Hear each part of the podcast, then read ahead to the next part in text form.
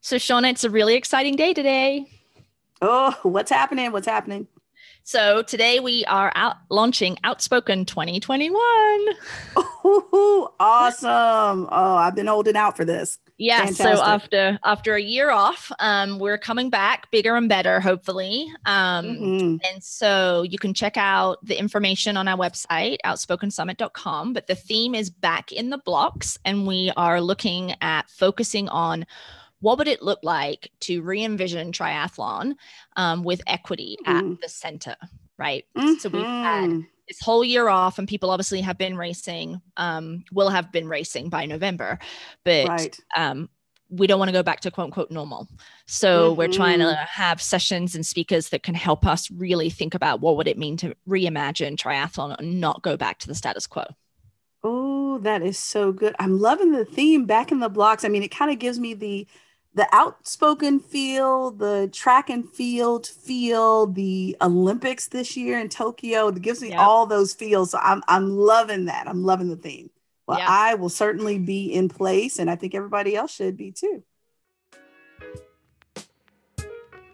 I'm Dr. Shauna Payne Gold, and I go by she, her, her pronouns. And I'm Dr. Lisa Ingarfield, and I go by she, her, hers. Welcome to Unfazed, a podcast to disrupt your normal and challenge your brain to go the distance.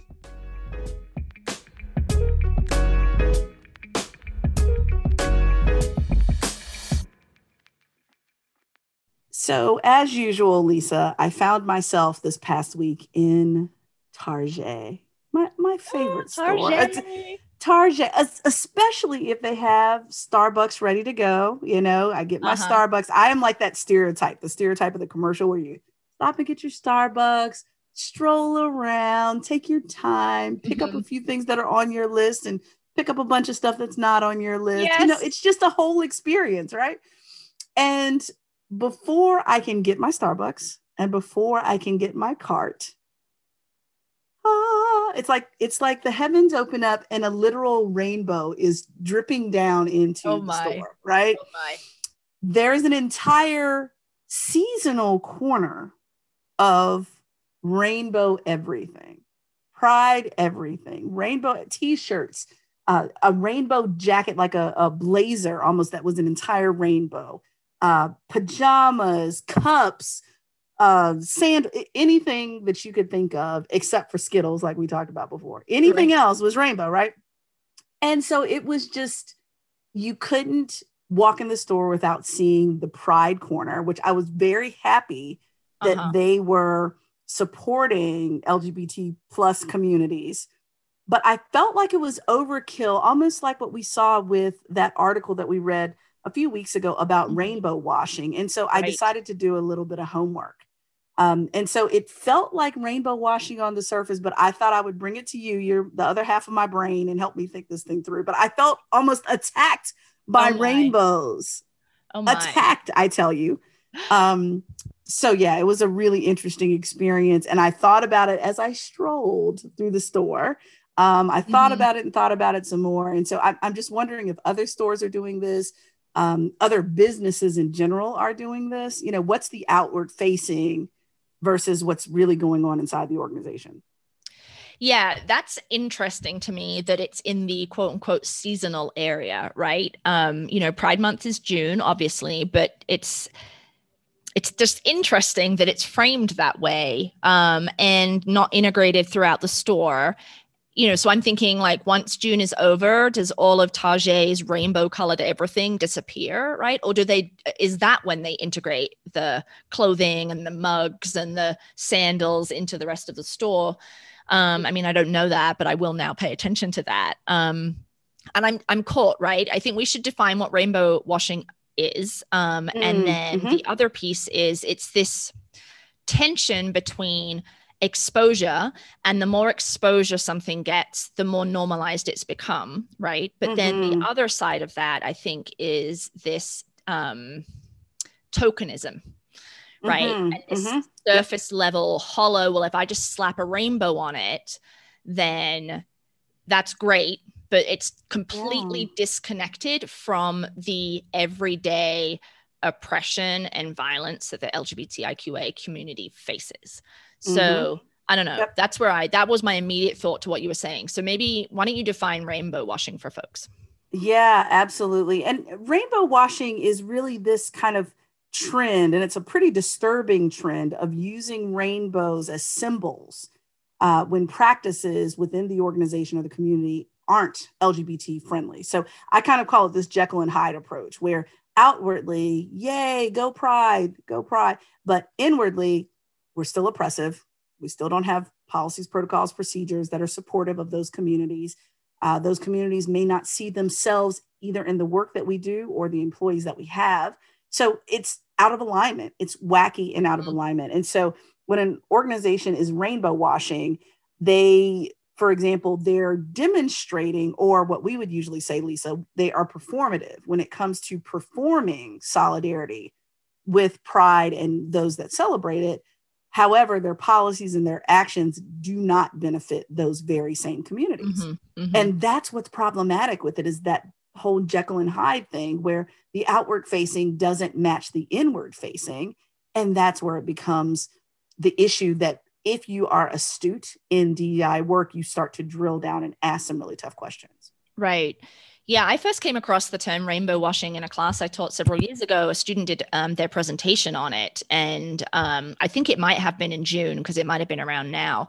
And they were, um, you know, had pictures of all of these organizations: Google, Microsoft, probably Target, other places that were, you know, participating in Pride events, walking with um, you know, their signs, you know, Google has already got like a multicolored um, logo, but, you know, rainbows all over their signs. And that what the student was trying to articulate is the um, struggle that they had with that, right? Because these organizations, to your point, weren't necessarily doing anything internal to make um, the environment and the culture more um, supportive of the LGBT community, and they weren't also doing anything kind of outside of their organizational landscape in terms of those larger policies and practices that are happening, you know, in the world that create fear and the threat mm-hmm. of violence for LGBT folks. So um, mm-hmm. it's definitely something I think about every June. And you and I have touched a little bit on this with the whole month thing, right? Like, right, exactly. Celebratory months. Right. Mm-hmm. And it's mm-hmm. just like, well, there's a month and it's 30 days. So that's when we focus on it. And then we, and then we go back to whiteness and maleness, right. and greatness for that's the rest right. of the year, right? So there's a little bit of that happening. But it sounds like maybe you dug a little deeper into the Target situation. Yeah, so you know, we're researchers, we're nosy. we want to go see what's really going on. Well, and plus too, it, it makes sense because we had already talked about corporate social responsibility on this podcast. Right. And so, given that, it's like, okay, how do we make sure this is in alignment? And so, I was a little nosy and I looked around on Target's website to see what they had regarding anything uh, pertaining to diversity generally, but then also digging down into uh, LGBT specific things that they were doing, initiatives, and so forth.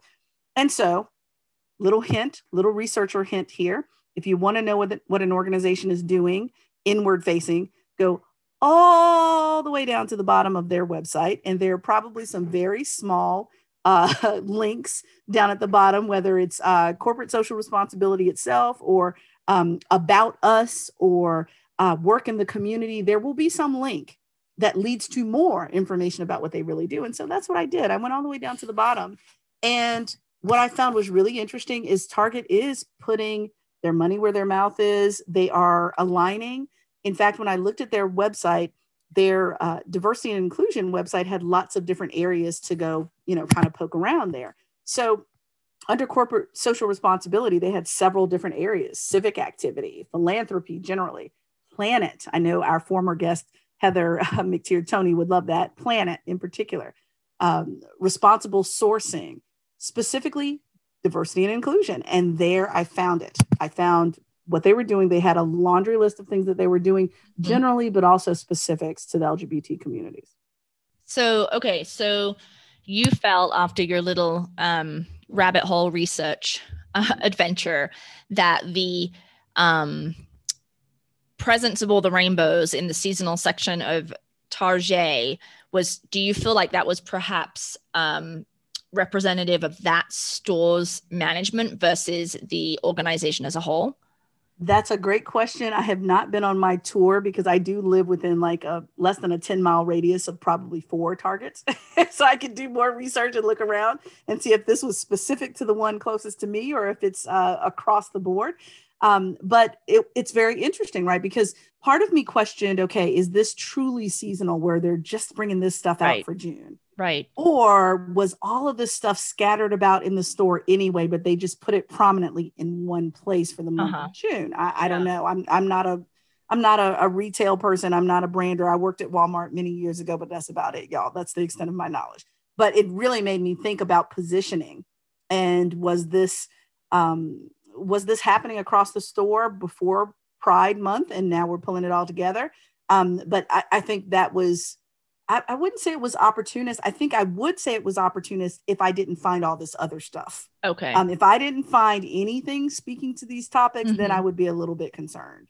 Um, but you know, they they have lots of um, feathers in their cap, if you will, in regards to diversity. I mean, they talk about how they've been a top 50 company for diversity.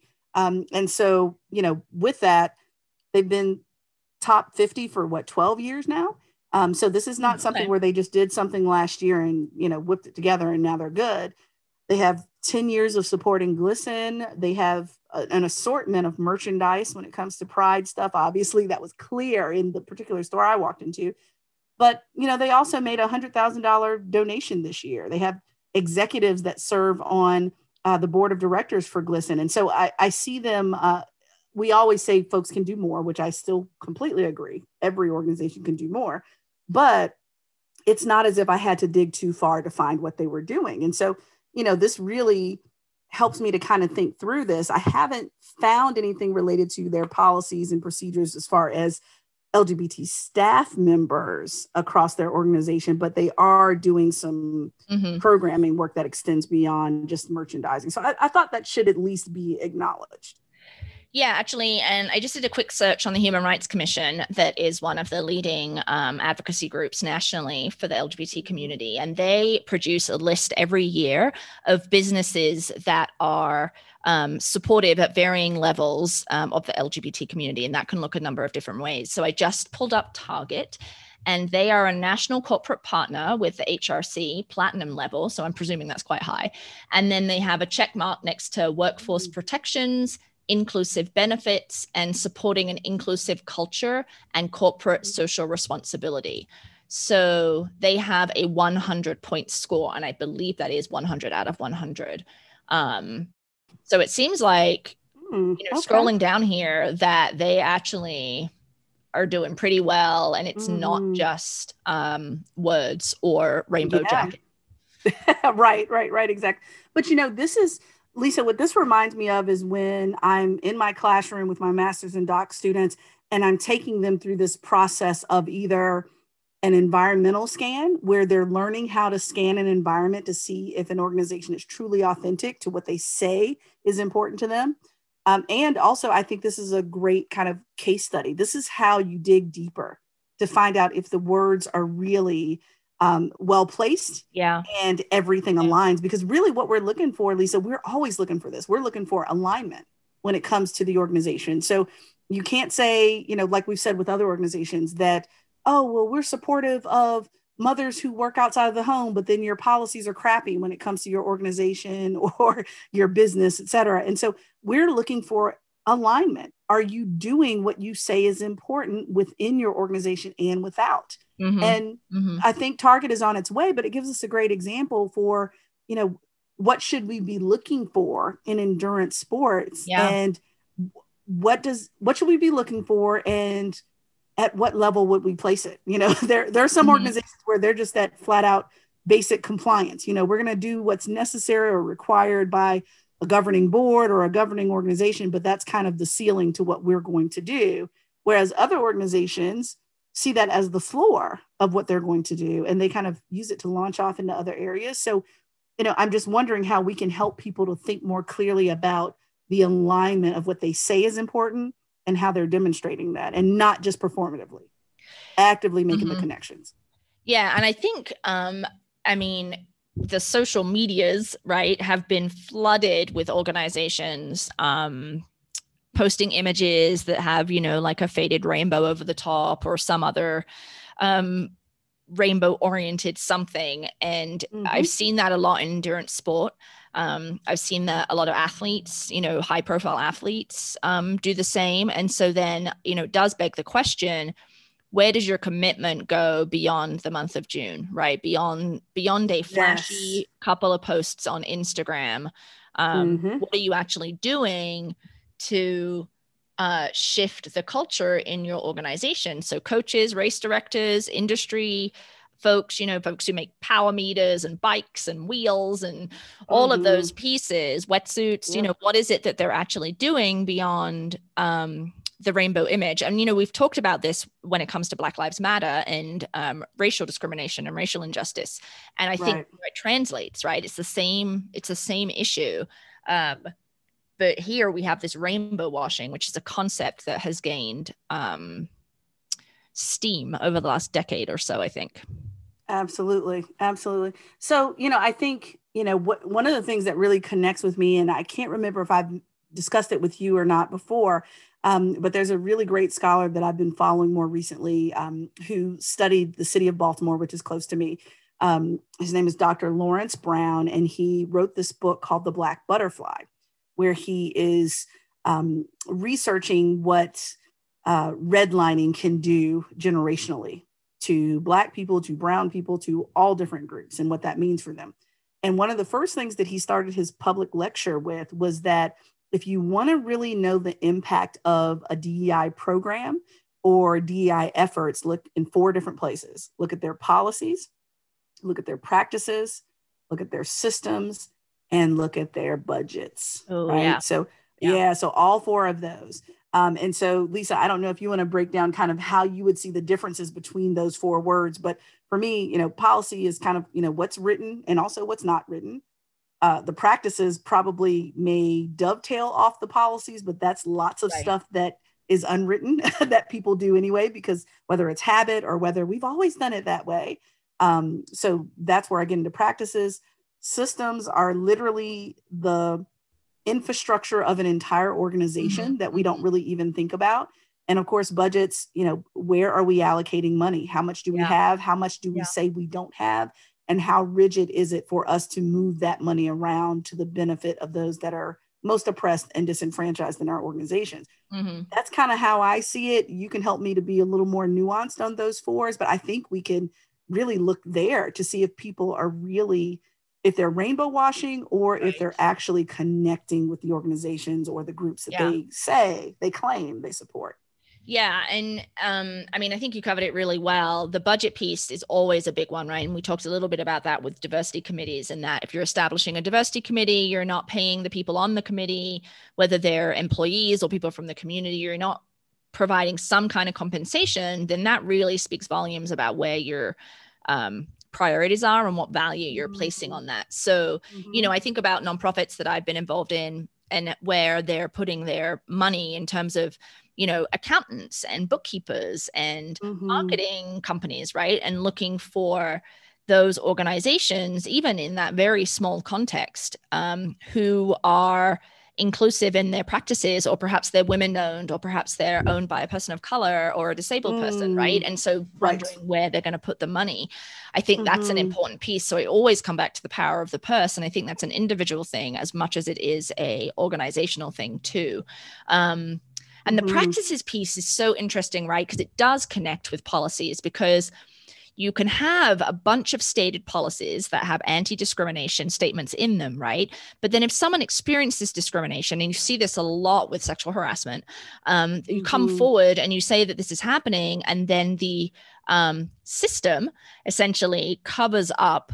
Um, the infraction, the problem, right? Because right. the practice right. is to not hold someone accountable despite what the policy says. And so there's this enormous gap mm. between policy and practice. And I think we see that over mm-hmm. and over again when it comes to diversity and inclusion. And the rainbow washing piece exposes that, right? I think that really, really exposes absolutely. that policy to practice gap.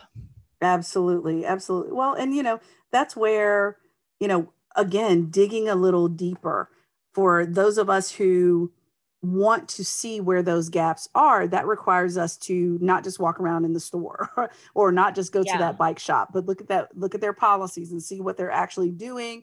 How are they functioning from day to day? How are people experiencing their functioning? So, for example, if that little bike shop uh, down the way says on their you know signage in their store even on their website that they are gender inclusive in many ways and they want women to feel welcome in their store, everyone to feel welcome in their store. That's great. But talk to the last five women that have been in that little bike store and see how they experienced it.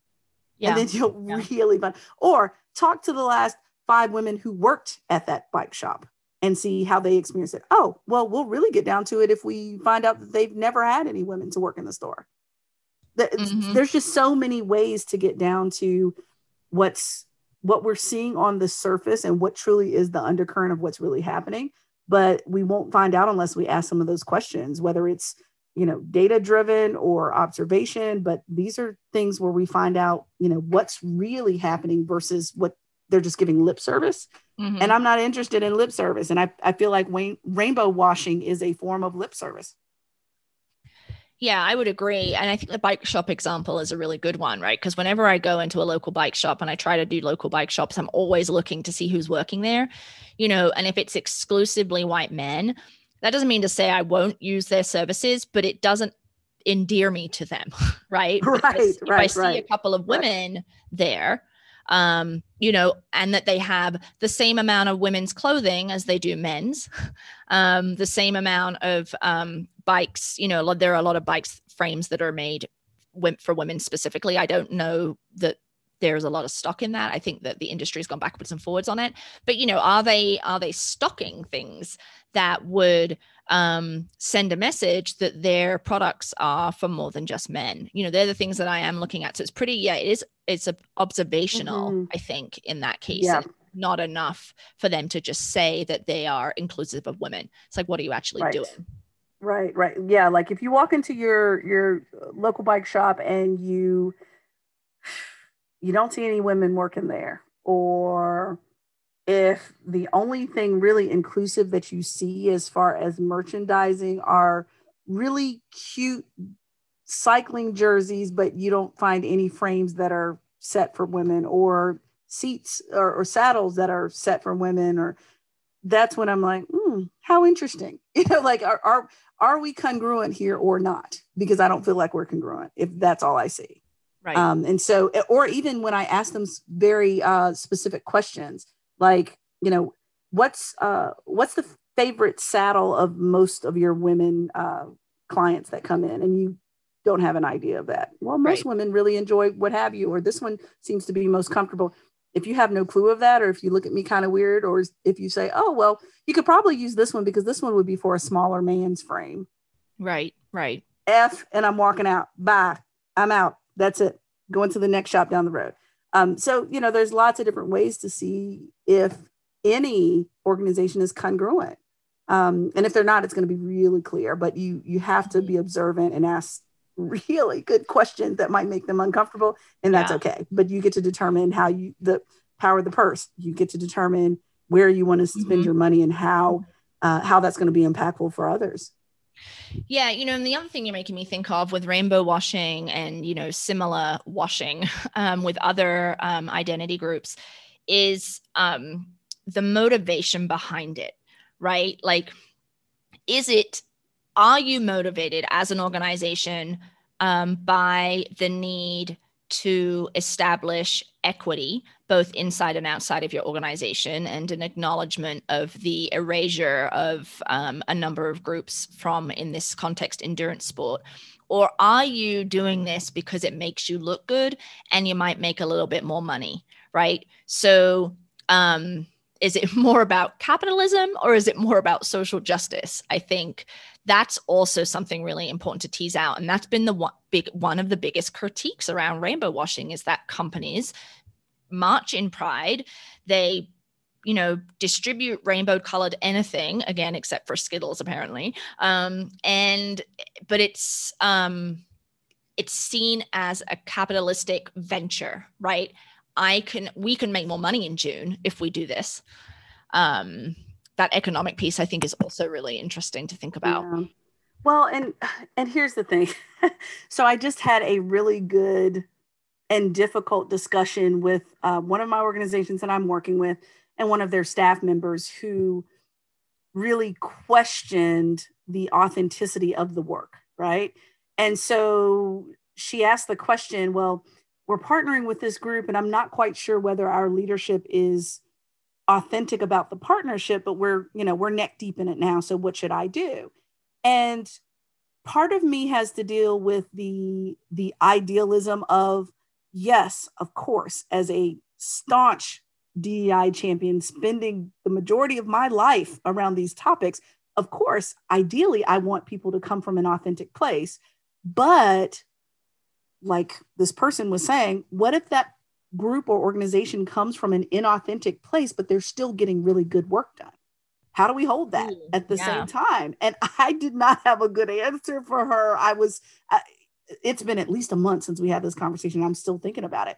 Mm. What happens when it's still off, inauthentic, yet it's not harming someone? It's still helping others. So I, I almost feel like ideologically it's almost like a robin hood type situation where you're robbing from or taking from folks who may not be completely vested in dei to help those that are directly affected by lack of inclusion so do we how much should we care about authenticity in the work like if if yeah. we if i pulled up target if i pulled up target's website or any organization's website after having walked in their store or what have you and let's say, yeah, I did find all of this stuff, but let's say there's still a bunch of folks that are homophobic, transphobic, all the phobics that are running Target, but they see how the bottom line can be affected for them, but also can help the community. Do I now want them to stop doing this good work because they're inauthentic about it? Or should I say, mm. Mm, my ideal isn't going to happen here, but I still want to see good people do uh, or experience the outcomes of great work. And so yeah. that authenticity thing has been blowing my mind for the last few weeks, and I, I don't have a good answer. Um, mm. So yeah, she she walked away um, not really satisfied by the conversation we had, um, but that tells you how difficult it is to parse out how yeah. much should we care. Yeah, you know, how much should we care about the authenticity of it yeah, I kind of feel like it's one of those questions that falls into the quote unquote it depends category, right? Which is also unsatisfying as an answer, having been on the receiving yes. end of it, but also given that. Um, I think you just kind of dialed up the complexity and the depth of this conversation, right? Because um, that's really hard. Uh, because there's also the piece that you can be pulled kicking and screaming into something and be told well you know let's do all of the let's do some lgbt oriented stuff this month. Let's post some pictures. Let's post some rainbows. And you could be like eh, i don't really want to do that as a company but i'm going to do that because it might make me money. And then over the course of doing mm-hmm. that there is um, an opportunity for learning that you had perhaps previously been closed off to as a CEO or as a leader in your community, right? So there's also the other piece of entering this inauthentically and the process itself changes you. Yes, right? yes, yes, yes. Mm-hmm, mm-hmm, absolutely. And making mm-hmm. room for that because I think, you know, that's where, and maybe I'm a softy when it comes to this, and maybe I'm not as hard nosed as I need to be um, but I'm aware that yes, we want things to happen quickly and we want, you know, broad sweeping change and money spent in these ways and those ways. Yes, I want all that to happen. And I also feel that sometimes we don't give enough room for the evolution of people to get mm-hmm. it over time. Like I say it all the time, you know, I'm not expecting people to get Black Lives Matter when I've spent 43 years being Black. I'm, I'm not expecting, you know, someone to read one book and all of a sudden you understand my experience or you know i last weekend i watched uh, if you haven't watched the series and you have access to hulu take a look at the series of pride. It was incredible. And it was very intersectional. It wasn't just talking about white lgbt movements. It was talking about really everyone. And what i found so fascinating about that was even as i sat there i i wrote an entire book on LGBT issues. Um, I have been researching LGBT issues for years, and I sat there with a notebook taking notes of all the names I hadn't heard of, all the movements I hadn't heard of, all the places I hadn't heard of. And so hopefully the LGBT community will give me lots of grace as I continue to learn for the rest of my life about their communities. Do we give people enough grace to even enter that experience and evolve, even though they were dragged kicking and screaming? I, I don't know. I mean, maybe I'm asking too existential of a question here, but I think there's something to be said about giving people room for the human development of not caring and then eventually caring or to care yeah. to some extent. Yeah. Um, and I um, wonder is it easier to give someone grace about their learning in an area that is not, doesn't directly affect you? Right. So is it easier for me to give a company grace around racial justice, injustice, because I don't live as a person of color? Right. I don't have an answer for that. I just thought of that. Well, let, let me, if you'll allow me to reframe your question a little bit. Okay. Do we give enough grace for individuals or organizations to understand the plight of this particular identity group when my actual life isn't on the line mm-hmm. based mm-hmm. on your learning? So, for example, I can firmly say if you don't learn about the plight of Black people, I can literally die. My children can literally right. die, etc. Right. You can say, as a woman, if you don't learn about these particular things about being a woman, then I can particular, I can specifically die, or a uh-huh. woman like me can specifically die. And so I think when we start connecting this growth with livelihood, then all of a sudden it gets urgent. Versus, I'm just going to watch the LGBT movie and I'll learn something. And oh, I feel good about myself after I watched it that's not what we're going after here. we're going after life changing stuff, life saving stuff, and that's quite different. And so I, I, think you're posing a really good question about uh, is it easier to give grace when it's not affecting me? Mm-hmm. Yeah, I mean, your reframe is an important one, right? Which brings us back to the beginning of this conversation with rainbow washing and organizations that pull out all the rainbow stops during June, but do nothing to shift kind of this systemic um, discrimination and violence that continues to be enacted upon members of the LGBTIQA community. And so, I mean, I would think organizations might argue that that's not their job to do that, but I think I would push back to say, well, I think that it is because you are a member of the community, you're a member of this culture. And so, um, you are, by virtue of that, vested or invested in living in a kind of, you know, equitable, non-violent society, right? And so um, I think that yeah, this is this is much much deeper and more complex than I thought that this conversation would go. well, that you know, sometimes we go there, right?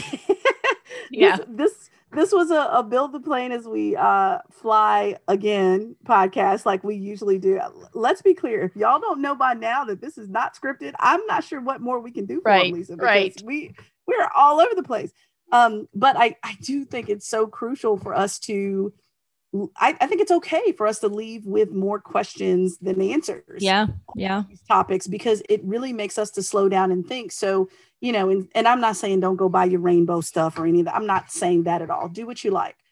What I am saying though is be thoughtful about buying your rainbow stuff. right. So, right. you know, if you can, if you're going to buy your rainbow bike jersey at the bike shop that has never employed an LGBT person, has never given a dime to LGBT causes, think about that versus going down the road to buy another jersey where 50% of what you just purchased is going towards, I don't know, GLSEN or Pride Camp for youth or whatever it may be. Be more, th- I, I, guess I'm yeah. begging people to be more thoughtful and intentional yeah. about how they move in the world as consumers, as athletes, as all of us are kind of striving to be DEI champions. I, I think um, I wish more people would go down to the bottom of the website and click the button. That maybe I, I, just don't want to be the only one. no, I don't go think you down there and do your research. Go down and do your research on. Although this. it is kind of bizarre to me, like it begs the question, like why do you hide that stuff? Why is it in yeah. tiny, like five point font at the bottom of your website? That's right. right. Like right. if you're mm-hmm. actually doing this meaningful transformational stuff inside and outside the organization, then why aren't you shouting that from the hilltop? Because that's also going to benefit you monetarily, right? Even it, like right. even with authenticity, engaging in that work, you are you are going to attract people to your organization because that they're going right. to do what you just said and they're going to choose mm-hmm. to put their money in a company that is explicitly supportive um, right. of mm-hmm. anti-oppression organizations and efforts exactly you know if, if if i knew from it's kind of like the reverse of what we were talking about with the the the skittles with no rainbows on it even though after i did the research and found out mm-hmm. that skittles was donating to lgbt causes nonprofits etc I still initially left those Skittles in the store. And so, what if I were a person yeah. that didn't do my research? I left those in the store versus now that I've read all the cor- corporate social responsibility about the other stuff. Now I feel like I want to go buy, go back and buy some stuff because I know where the money's now going. And so, yes, I think it's almost like a two for one. You get the sale, but look at the people and the type of people that you're going to attract as your patrons because of this work. You're actually inviting mm-hmm. people who share your values, which is an even bigger vote than just looking at a rainbow. Um, I, I think yeah. that's really important. Yeah, and this the, the, we can't we don't have time to talk about this, but it's just popped into my head related to Target is like, great, well they're doing all this wonderful work here um, with the LGBTIQA community, but all of their products are made in China by children who are underpaid, overworked, perhaps also made in other areas of the country where there is vast human rights violations. But I'm like, we can't go there. We can't go there. It's not endurance sport related. or maybe it is. I don't know. right, right, exactly. Uh, we, we have too many issues to, many. to manage. But this one issue was a good one. yeah. Um, it was timely and appropriate. It's one that I think about year round. We just happen to be um, celebrating our mm-hmm. communities and pride. Um, so, for all of our listeners, Lisa, who celebrate Pride, we celebrate along with you. Um, we are going deeper. We're not just buying the rainbow jersey, but mm-hmm. we're finding out where that money is going and if it's supporting people like you. So, just know that. Um, and, you know, we're not a, a one month celebratory event here, we're 365. Absolutely. The Unfazed podcast and all things Feisty Triathlon are grateful to be supported by Inside Tracker. Inside Tracker cuts through the noise of diet and wellness trends by analyzing your blood, DNA, and lifestyle to provide you a personalized, science backed, trackable action plan on how to live, age, and perform better. Inside Tracker is a simpler, cheaper, and more convenient option than traditional blood tests, and their test includes biomarkers that are key to performance that you don't get from the traditional option. What we love about them? They don't just give you data they provide you with nutrition and lifestyle tips to take action. Inside Tracker is offering 25% off their entire store to the Feisty Triathlon community. To claim your offer, go to insidetracker.com slash feistytriathlon. Hey everyone, this is Dr. Lisa Ingarfield, co-founder of the Outspoken Women in Triathlon Summit. We are really excited to announce that the Outspoken Summit will be returning in 2021. This year has created an opportunity for triathletes to get back in the blocks and start to rebuild triathlon to create a more inclusive and welcoming space for all. Join us from the 12th to the 14th of November as we host a virtual summit to connect with like minded women, center women's equity in the sport, hear from industry leaders, and develop leadership skills related to our roles in triathlon. The summit will provide a rich forum to develop strong voices, inspire others, and advocate for change in the sport we love. For more information and to sign up for the event, go to outspokensummit.com. We hope to see you there. Unfazed, a podcast produced by Live Feisty Media and supported by the Outspoken Women in Triathlon Summit. Edited and produced by the fabulous Lindsay Glassford. Email us at info at unfazedpodcast.com and find us on social at Try to Defy, at Dr. Gold Speaks, or at Outspoken Women in Tri. I'm Lisa. I'm Shauna. Thanks for listening. Stay unfazed, folks. See you next time.